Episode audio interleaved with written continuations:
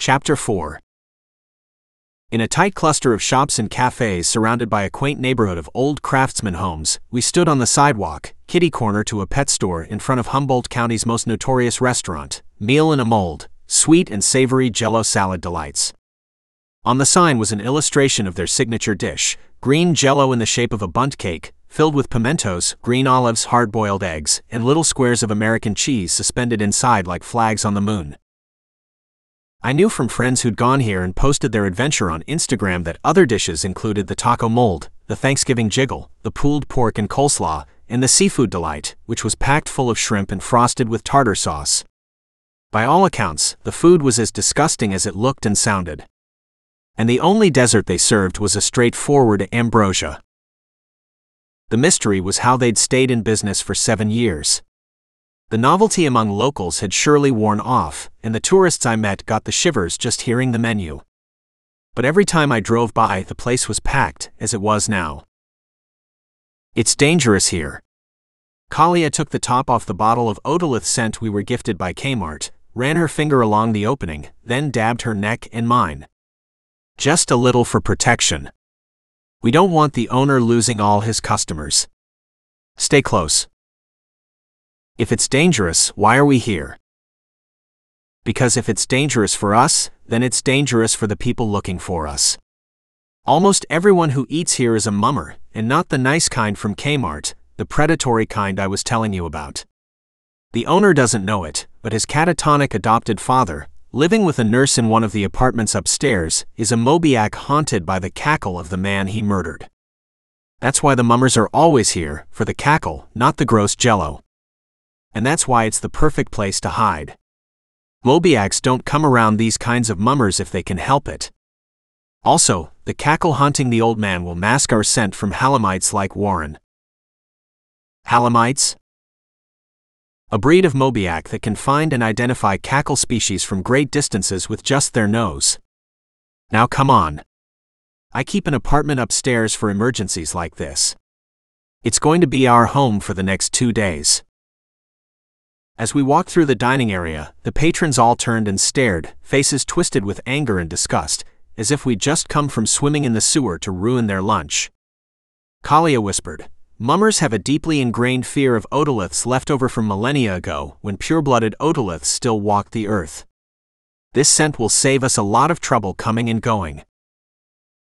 I followed Kalia to the kitchen, where we were greeted by the owner, a short, corpulent man with red cheeks and a flat, broken nose. He was chipper, as I would have been if my business were doing as well as his. Kalia told him she'd lost her keys and asked to borrow his until she could make a copy. He gladly agreed, but before he retrieved the keys, he took a jiggling monstrosity of half Manhattan and half Boston clam chowder out to one of the tables. The apartment was cold, dark, and neat, 1 bedroom, 1 bath. Kalia set the case on the kitchen table and opened the curtains onto a view of roofs and backyards, and in the distance, Humboldt Bay. While Kalia took a shower, I sat on the couch and video called my sister. She answered, her forehead shiny with dried sweat. The lunch rush had probably just ended. Otherwise, she wouldn't have answered. Sparing the supernatural details, I told her about my kidnapping, how Mom had been right about Mobiacs, and to watch out for a man named Warren Rochester and our old therapist, Nancy, who was one of them. I told her I'd be gone a couple of days while I straightened this out. "What do you mean, straighten this out?" she said. "Call the cops." I did. "But they're in on it. These Mobiacs are connected." "How do you know they're in on it?" I was aware of our older sibling-younger sibling dynamic. She analyzed and dissected all of my decisions, and I reacted by getting annoyed and digging in my heels, even if she had a point. But being aware didn't keep me from falling into it. "How do you think?" "I talked to them. It was very clear." "How was it clear? What exactly did they say?" "I'm not going into every detail right now. Just trust me." "Okay, let's say I buy that. Then call the FBI." "Never mind. I'm calling them." "Don't call the FBI. I'm handling this. They can't do anything anyway. Why not? That doesn't make sense. They handle kidnappings all the time. I put my face close to the phone and whispered, in case any of her customers were near enough to eavesdrop, because there's magic involved. I felt stupid saying that, even more stupid than saying be posit getiful. That got her to be quiet a moment. Then her eyes narrowed. Where are you? I'm safe. I don't want you and M to get involved. I'll handle this. Trust me. You're starting to sound like Mom, Charlie. Have you been sleeping? I'm not crazy, May. And Mom wasn't either. Not about this anyway. Where are you? I'm fine. I'll call you tomorrow. Charlie. Bye. I love you. I hung up and immediately felt guilty. I'd called her because I didn't want her to worry about me, but now she was probably as worried as humanly possible. And she already had enough on her shoulders, a single mom running her own business. She was the toughest person I knew. She'd protected me throughout our childhood, comforted me when our sister had died, and she'd survived M's father, a violent man, a man who treated restraining orders like junk mail. I hadn't been able to protect her then, to return the favor. So we'd been forced to run back to Humboldt County, to hide up north. But that wasn't an option this time. We'd worked too hard to build businesses here, lives. I'd protect May and M this time, succeed where I'd failed before. I called my girlfriend Naomi next, but she didn't answer, probably in a meeting at work. She was a financial aid officer at the university. I left a message asking her to pick up my bus, with instructions on where to find the spare keys, and a promise I'd call her back later. Kalia came out of the bathroom in a towel and a cloud of steam. Our eyes met, and I looked away. The bedroom door closed. A few minutes later, she emerged in a change of clothes, and she sat at the kitchen table. I don't have anything here that will fit you, but there's a thrift store up the street that has a good selection. I would suggest not taking a shower until after we finish here. Some people sweat the first time. The first time doing what? Entering a whirl. Okay, do I really have to ask a question every time you say a strange word, or can you volunteer the information from here on out? I sighed. Sorry. I think I'm a little hungry. I understand. But you should wait to eat too. Some people also get nauseous the first time. A whorl is a time loop that exists outside of any timeline, a physical place constructed by Mobiacs from three materials: cackle, memory, and pain. A Mobiac will make hundreds, sometimes thousands of whorls in their lifetime, most of them intentionally, using one of two methods we can get into later if it comes to that. As your Shanika, I have access to the whorls you made in your life, which of course you would have made unknowingly. All Mobiacs make accidental whorls from time to time when they're experiencing pain. She opened the case and waved at the contents like Vanna White. With physical aids we call totems, I can access all of the millions of whorls your ancestors made and the millions that will be made by your descendants. But the future whorls are almost impossible to find totems for because they don't exist yet and require a rare skill called gleaning the ghost. But I'm not going to explain that if that's okay with you. Sarcasm.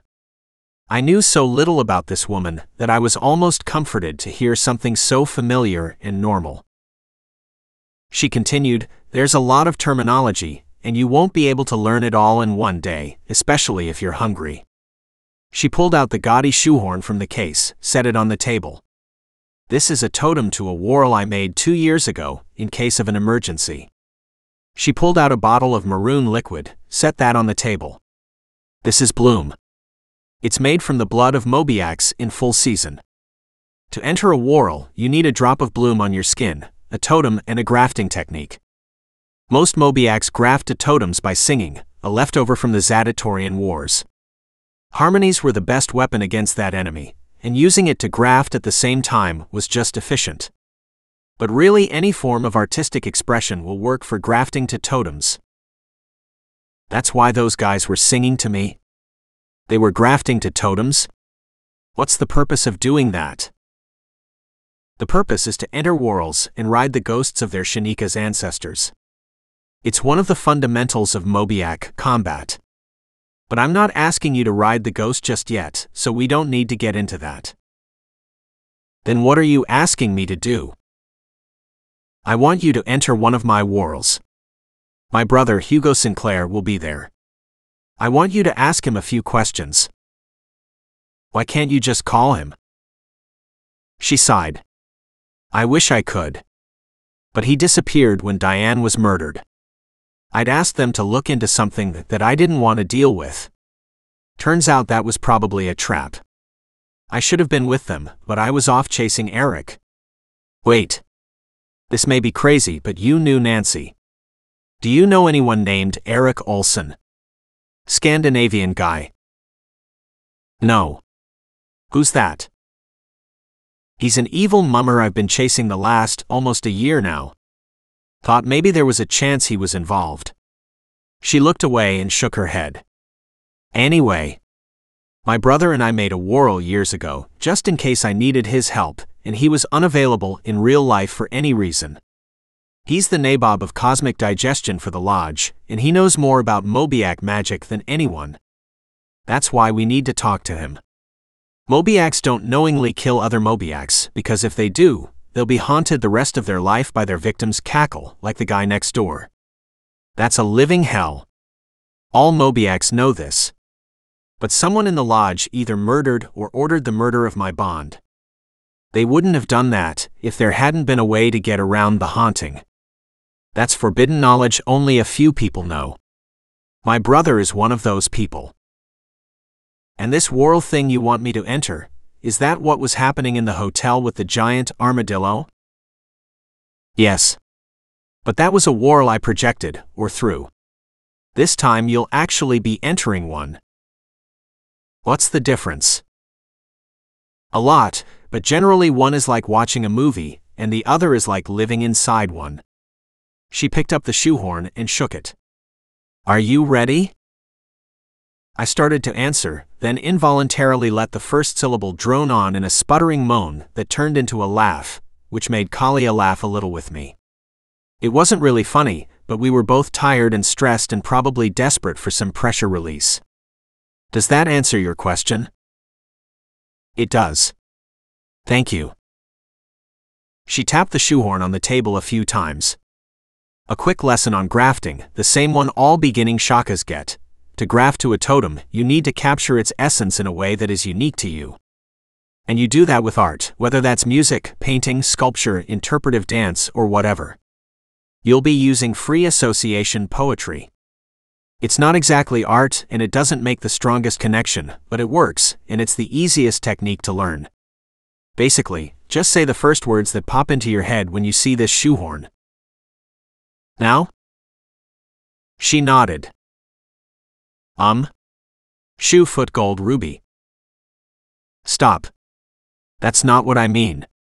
The essence of this shoehorn is not just its function. It's everything about it, how it was made, the inventor and their inspiration, the materials, how they were gathered and manipulated, and so on. Everything. And you have to connect with that everything personally, in a fundamental way. It's impossible to do consciously. You have to do it with your unconscious. You ever look at one of those 3D paintings? You know how you have to unfocus your eyes to see it. That's what you have to do with this, only with your mind. Focus on the totem, but let your mind go loose at the same time. Like Pictionary. She scowled. Excuse me? No one can beat me and my sister at Pictionary. I let my mind go loose like you said, and just throw out guesses until I get the answer. Works every time. Here, I'll show you. I stared at the shoehorn and let my mind wander like I was in my sister's living room watching her try her best to draw. Sandcastle flagpole, Hobbit Smaug Legoland. That's it. Kalia said. You're doing it. Great. That was easy. She slid the bottle of bloom over to me. Now put a drop on your finger and keep going. It'll hurt in a way you've never experienced, but you just have to keep grafting, keep doing those Pictionary poems. When you get inside the whorl, remember, tell my brother there's a conspiracy in the lodge. Nancy is in on it. They kidnapped our Odalith and stole the stockpile. They murdered Diane. Remember to ask him if there's a way to do that and not be haunted by her cackle. That's important. And ask him if a whorl can be manipulated by someone outside the bond. Slow down. I might need to write this down. Don't bother. The paper won't make the journey. Oh, and before I forget, you will have my body inside the whorl. So don't be alarmed. That's normal. Right. Sounds normal to me. After she'd went over the question she wanted to be asked again, I picked up the square bottle of Bloom and unscrewed the lid. Knowing the pain was coming, I took several deep breaths, like one of those polar bear club members preparing to wade into Lake Michigan in the dead of winter. I placed my finger on the mouth of the bottle and rotated it. I felt a cold drop on my finger.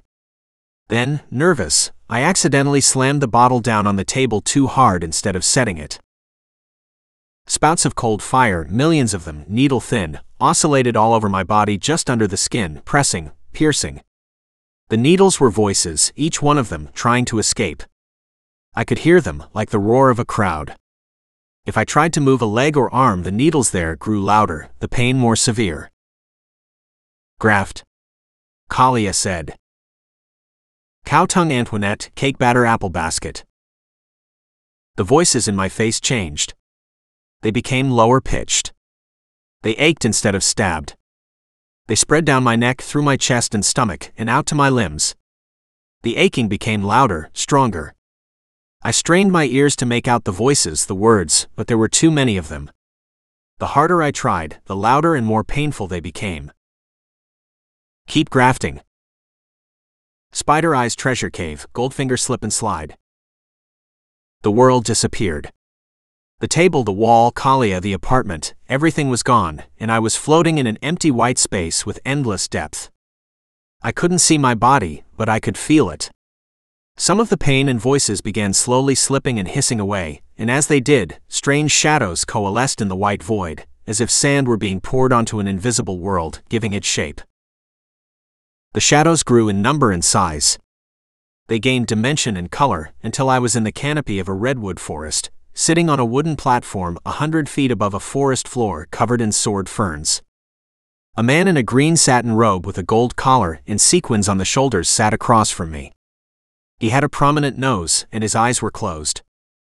He wore mascara and eyeliner. Kalia had warned me I would have her body in here, but that didn't soften the blow of looking down and seeing foreign limbs and hands, seeing breasts. I felt an urge to get up, to move, as if I could outrun this new skin. But I stayed put. There was nowhere to run. As strange as the war was, it was undeniably real, nothing dreamlike about it. Everything was crisp, from the mist alighting on my skin, to the spring growth of needles on the tips of the branches almost glowing in the gloom. This was not a dream. Then I saw them. Perched in the trees all around me on branches or little platforms of their own were dozens of Kayak Brad clones wearing Victorian gowns and flat-brimmed Monster energy drink hats. The gowns were of different styles and colors, but the Brads were all identical. They had the same square jaw, button nose, and muscular build. Their sculpted shoulders, the product of hours and hours in the gym I assumed, looked comical bulging out of those dainty gowns.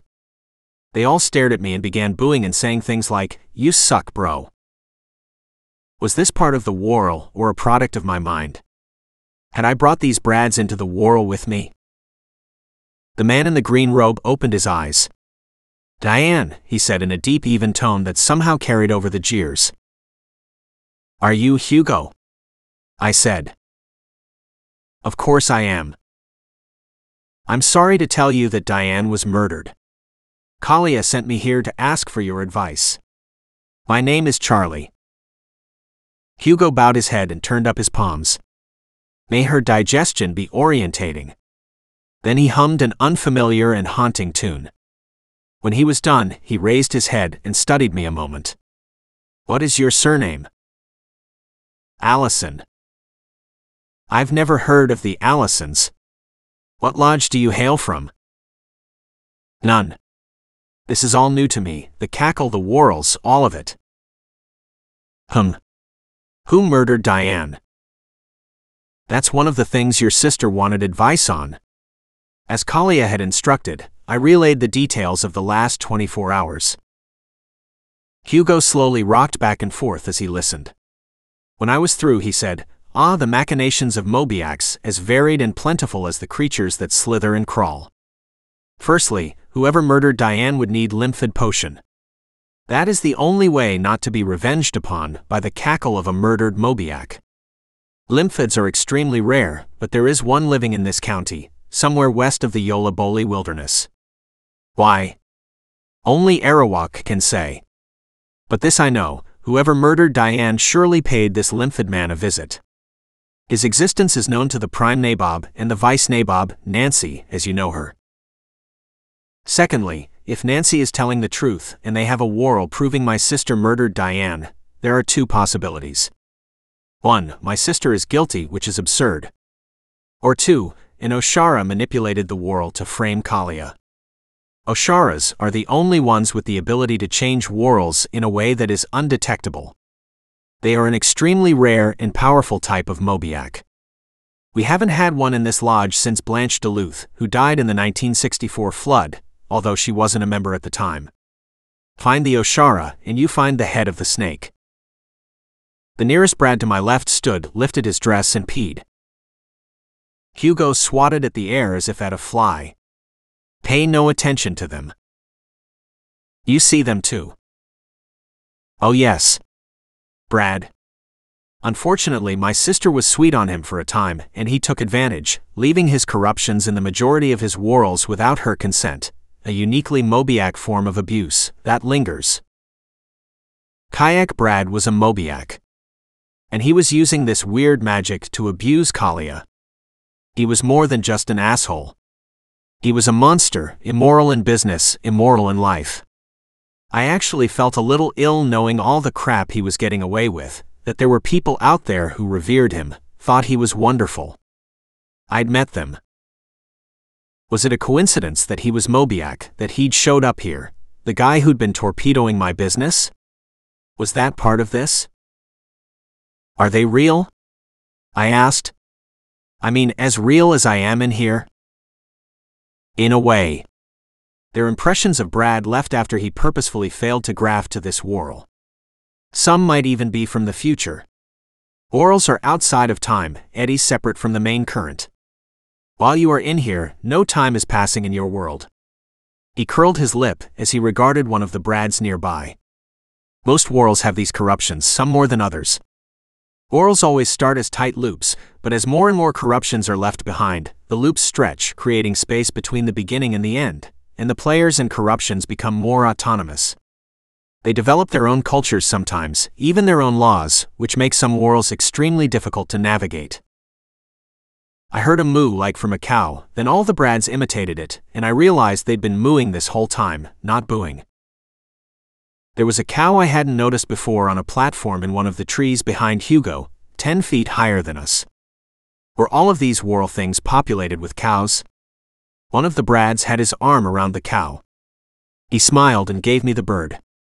Then the swirling blue foam sprouted from the cow's skin and spread through the air, swallowing the cow, the nearby Brads, and the tops of the trees until it was a floating pool 1,000 feet in diameter. It cast a blue light down on us. Distracted by the spectacle, I didn't see Hugo lunging at me in time to react. His body slammed into mine, and my back smacked against the wooden planks. He planted his full weight on my chest, wrapped his fingers around my throat, and squeezed. "Forgive me," he said, looking like he was about to cry. "I cannot allow a novice sojourner to be used as a weapon. You could destroy the whole world. This is for the greater good. I'm sorry." I couldn't breathe. I tugged, scratched, hit his arms and hands, but they were unflinching, immovable. There was pounding on the deck, heavy footfalls. Brads in gowns surrounded us. Three of them pried Hugo off of me and held him.